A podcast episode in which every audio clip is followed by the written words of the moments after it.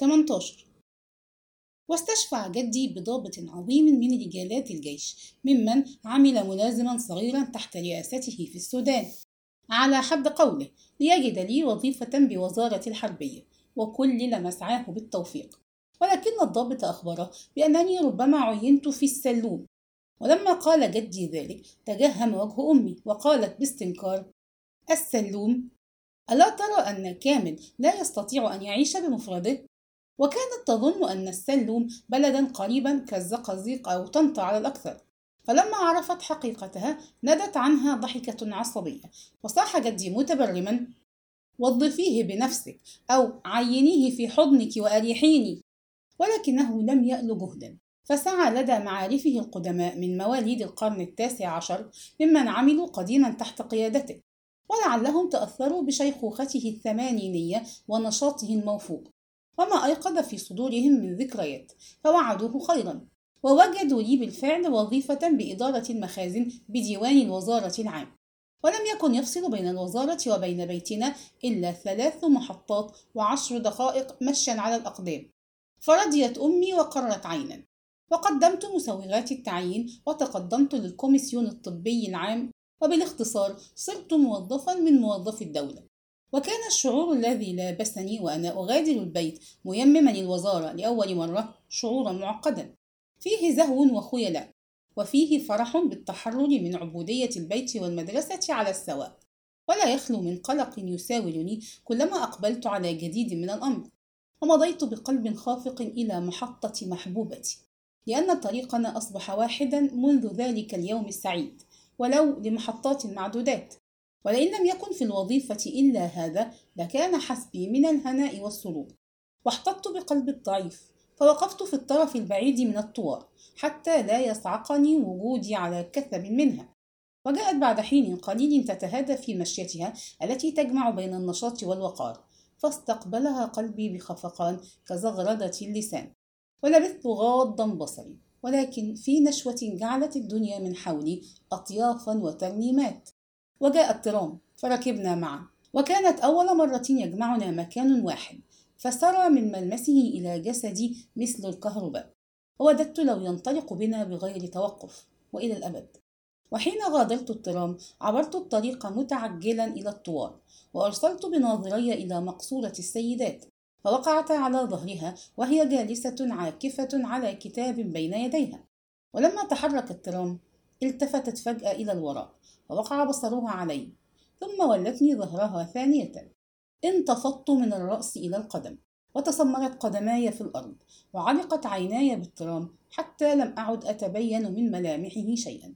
ثم واصلت السير غائبا عما حولي سكران بالنظرة التي جادت بها السماء وتساءلت في ذهول ودهشة لماذا التفتت؟ أي داع دعاها إلى ذلك؟ بل أي داع يمكن أن يكون هذا إذا لم يكن تلبية لنداء روح الخفي؟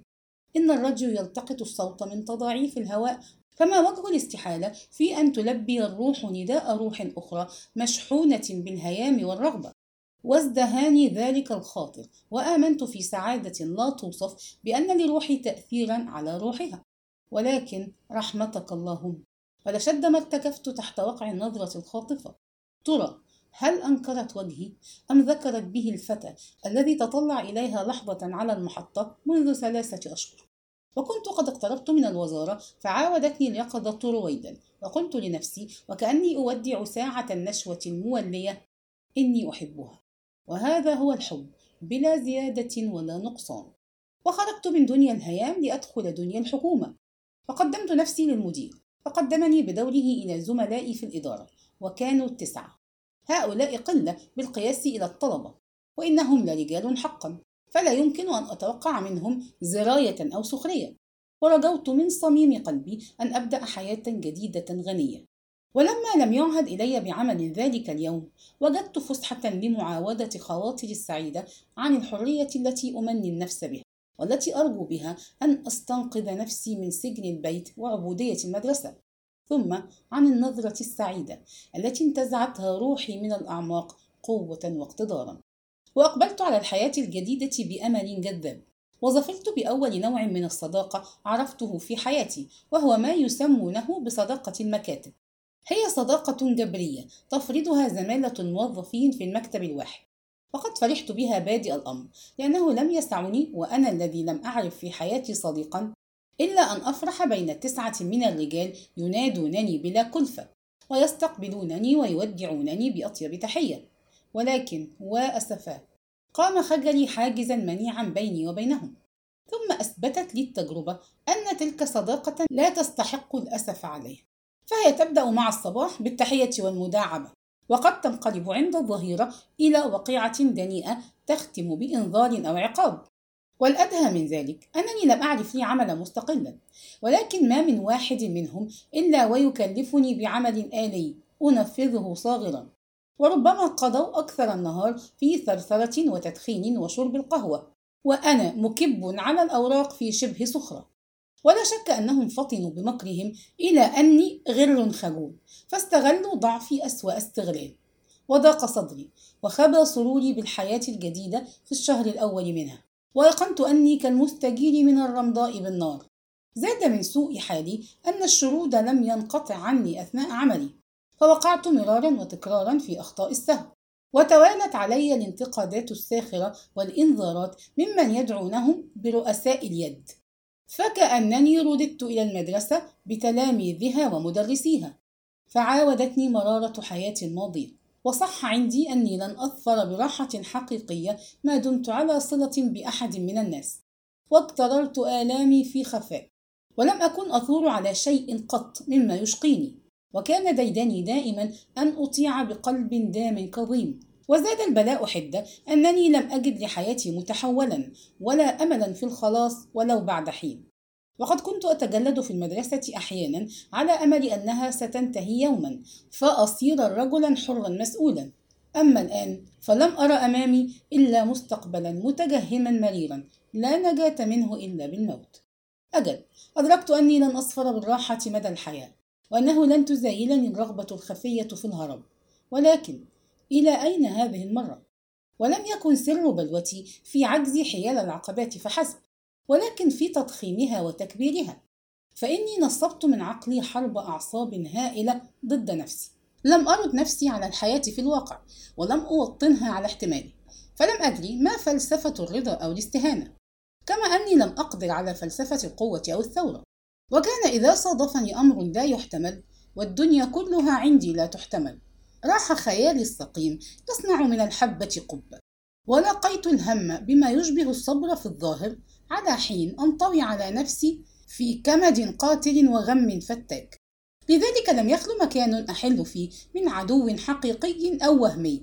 كان التلاميذ والمدرسون أعداء القدماء فغدا الموظفون أعدائي الجدد. ولكن كنت أنت العزاء والسرور. الحياة صحراء قاحلة مهلكة وأنت بها وحدك ألواحة الخضراء الرطيبة تلوذ بها النفس. ووالله ما حمدت للوظيفة من شيء إلا أن نقلني طريقها إلى محطتك. فعندها أنتظر كل صباح مطلعك حتى إذا رأيتك مقبلة في خفة الغزال ووقار الطاووس. تراجعت إلى طرفها البعيد فيما يشبه الذعر ودعوت الله أن يخفف عني شدة الخفقان. ثم أستيق إليك اللحظة متحاميا أن تلتقي العين بالعين. فالتقاؤهما جلل لا يصمد له إلا الأكفاء.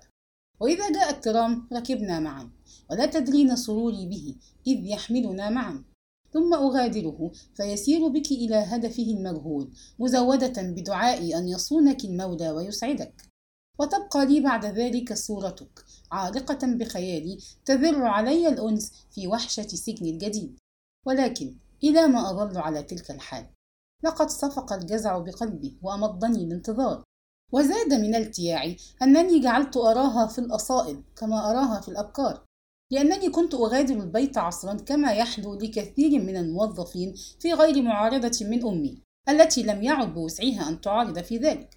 وكنت أهرع إلى محطة القديمة تلقاء بيتها فأقف بين المنتظرين مستطلعا مشرق روحي بطرف مشوق فأحيانا أرى الأم أو الأب أو الأخ أو الأخت وأحيانا أراها في فستان بسيط أنيق من فساتين البيت. يزلزل نفسي زلزالا شديدا. لم أعد أرى لحياتي أملا إلا في الرفيق الأنيس. فهمت بها هياما. واستأثرتني رغبة صادقة حارة في السعادة التي لم يكن لها معنى في نفسي إلا أن أفنى فيها وأن تفنى في. بيد أنني لم أتجاهل العقبات. وهل كان دأبي إلا تكبير العقبات؟ فلم أنس أنني في أول الطريق وأن مرتبي سبعة جنيهات ونصف. ثم لاحظت بمزيد القلق أن ثمة رجلين يقفان معنا في المحطة صباحا لا يفتئان ينعمان النظر في وجه الفتاة باهتمام. أما أحدهما فرأيته يخرج مرات من العمارة التي تقيم فيها وهو رجل في نحو الأربعين تلوح في وجهه آي الرزانة والوقار ويتسم بطابع الموظفين الممتازين. وأما الآخر فشاب في الثلاثين ميال للضخامة والبدانة مع أناقة ووجاهة إلا أن إيماءاته ونظراته تنم عن العجب والزهو وعجبت لتطلعهما المتواصل إليها وما من داع إلى العجب. ولكني ظننتني ويا له من ظن مضحك أول من تهيأ له كشف ذلك الكنز وثار بالغضب والحنق وتلوت دودة الغيرة في سويداء قلبي. إنها لا تحيد عن نظرتها المستقيمة ولكن ترى هل تجهلهما حقا كما تجهلني؟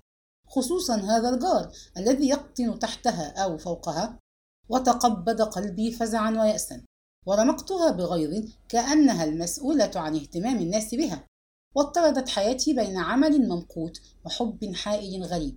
وكان بيتنا في ذلك الحين يعد من البيوت السعيدة. اطمأنت قلوب أهله. فسكن خاطر الشيخ الهرم وقنعت أمي بما قسم لي ولها. بيد أن جدي قال لي يوما بلهجة ساخرة ألا يخجل يا رجل وابتع لك فراشا أتظل الدهر تنام في حضن أمك؟ وابتعت بالفعل فراشا ولكني ركبته في نفس الحجرة فظلت تحوينا معا وهي الحجرة التي رأيت فيها نور الدنيا. وهنا نكون قد وصلنا إلى نهاية هذا الجزء من رواية السراب. وإلى لقاء قريب مع الجزء القادم.